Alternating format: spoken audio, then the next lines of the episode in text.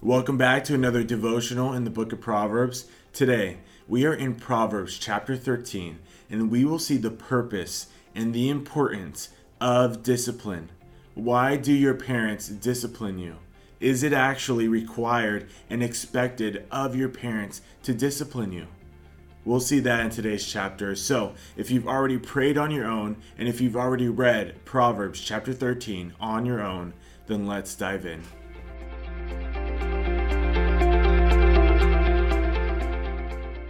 I'm sure you've thought to yourself before, why do my parents discipline me?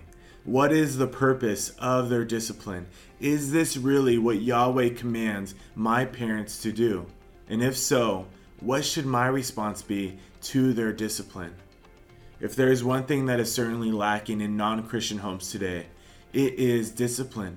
It is the very reason that children are growing up today and are being blindsided by the reality of life, that the world does not revolve around us, and that there are consequences to our actions.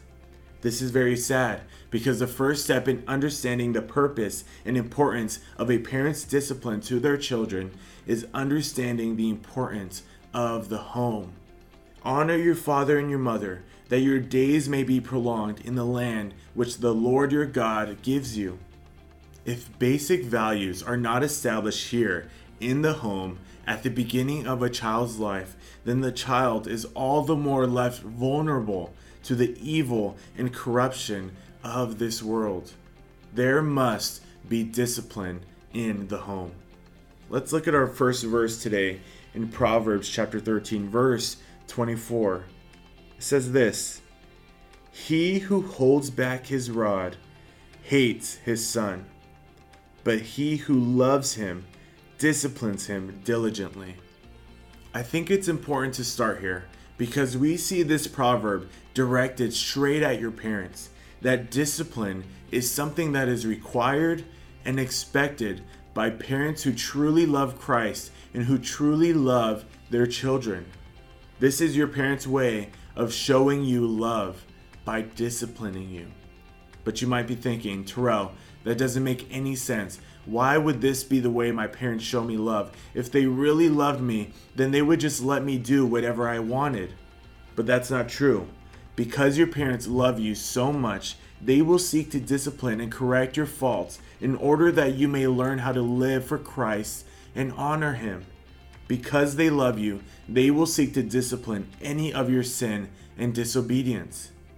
But the greater reason to discipline you, much more than their love for you, is their love for Yahweh, for the Father. And if they truly love Him, they will want to obey Him and become more like Him. Yes, our Heavenly Father disciplines His children. Deuteronomy 8 5 says, Thus you are to know in your heart that the Lord your God was disciplining you, just as a man disciplines his son. Revelation 3 verse 19 says, Those whom I love, I reprove and discipline. Therefore, be zealous and repent.